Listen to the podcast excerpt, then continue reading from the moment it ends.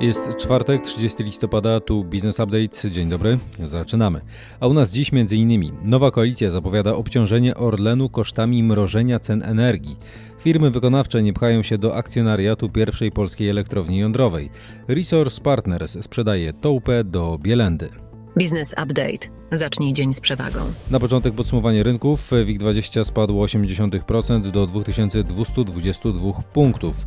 Najmocniej w indeksie największych spółek spadały akcje Orlenu o 8%. To po informacji od przyszłej koalicji rządzącej o obciążeniu spółki 15 miliardami złotych związanymi z mrożeniem cen energii. W środę nieco osłabiał się złoty, za dolara trzeba było zapłacić 3,96, a za euro 4,34. Cena ropy kolejny dzień rosła około 2% do 78 dolarów za baryłkę WTI. Gospodarka i makroekonomia. Nowa koalicja większości parlamentarnej ustaliła projekt ustawy regulującej ceny energii, który zakłada, że pozostaną one dalej zamrożone, przynajmniej do połowy przyszłego roku. Zamrożenie w dużej części sfinansowane ma zostać specjalną składką nałożoną na Orlen, która w kolejnym roku sięgnąć ma prawie 15 miliardów złotych. Opłata ta, zdaniem prezesa PFR Pawła Borysa, prawdopodobnie jest niezgodna z prawem Unii. Akcje Orlenu po tych doniesieniach spadły w środę o prawie 8%.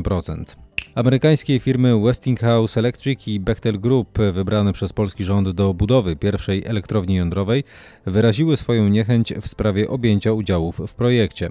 Propozycja ta zasugerowana została przez Grzegorza Onichimowskiego, doradcę do spraw energii Platformy Obywatelskiej, który uważa, że Amerykanie powinni zaangażować się w projekt finansowo, obejmując przynajmniej 30% udziałów.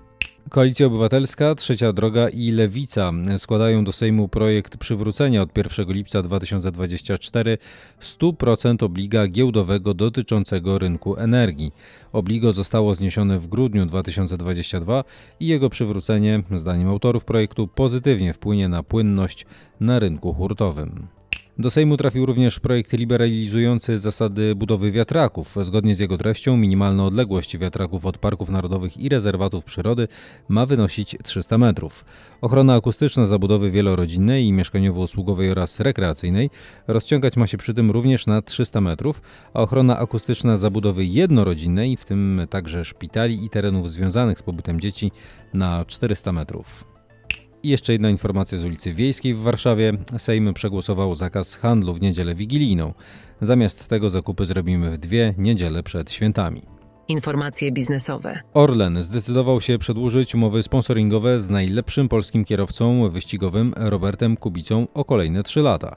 Spółka sponsoruje kierowcę już od przeszło 5 lat, początkowo w Formule 1, a teraz w innych znamienitych seriach. Sam Kubica po odejściu z Formuły 1 odnosi liczne sukcesy w rajdach samochodowych typu Le Mans Series oraz 24-godzinnym wyścigu Le Mans.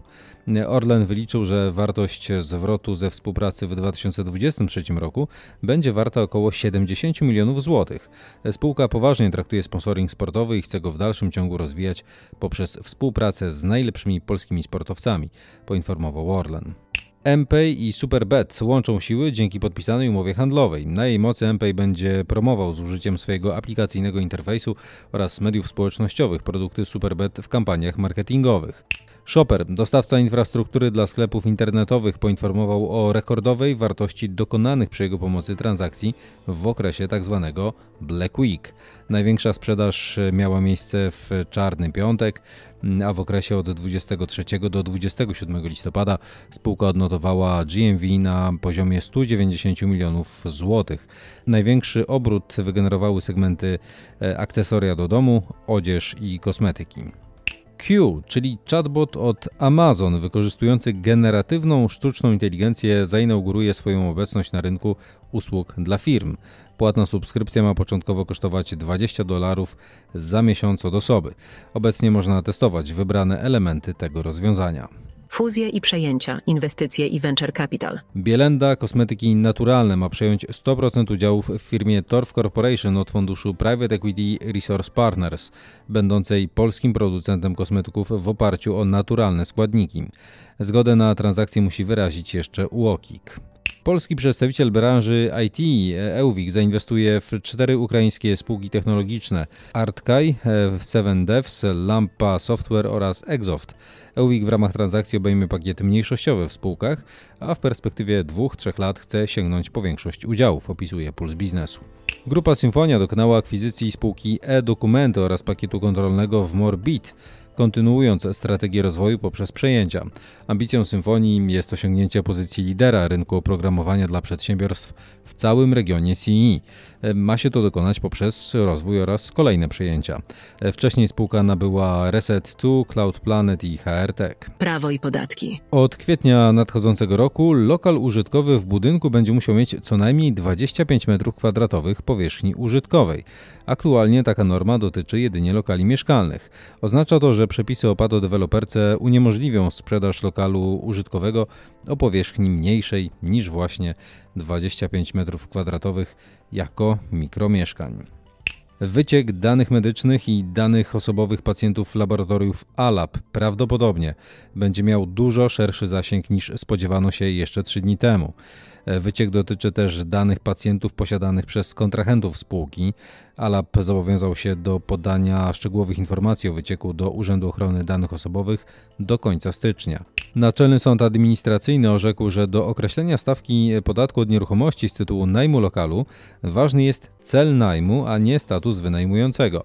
Oznacza to, że przedsiębiorca wynajmujący lokal z przeznaczeniem na zaspokojenie potrzeb mieszkaniowych zapłaci podatek według niższej stawki.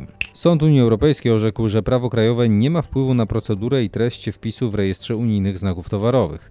Oznacza to, że wszelkie umowy zawarte na podstawie przepisów krajowych państwa członkowskiego o przeniesieniu licencji z prawa do unijnego znaku towarowego pozostają bez wpływu na treść unijnego rejestru.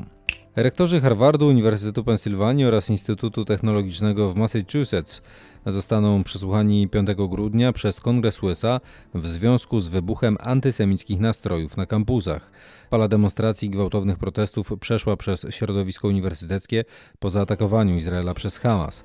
Rektorom zarzuca się bezczynność i bierną postawę wobec islamofobii. Dane i badania rynkowe. 40% całkowitej powierzchni handlowej w Polsce wynajętej w trakcie pierwszego półrocza stanowiły sklepy modowe. Drugie miejsce z 17% całkowitej powierzchni zajmują lokale gastronomiczne, podaje Cushman Wakefield. 16% polskich firm z sektora MŚP wykorzystuje rozwiązania oparte na sztucznej inteligencji. Z AI najczęściej korzystają firmy z branży usługowej 22%, handlu 15% czy produkcyjnej 12%. Tak wynika z badania PKO Banku Polskiego. Jednocześnie w ocenie Cisco jedynie 6% polskich podmiotów jest w pełni gotowa do wdrożenia sztucznej inteligencji w swoich procesach.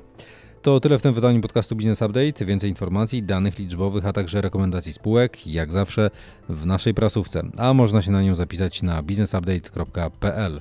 Dobrego dnia, do usłyszenia, dziękujemy.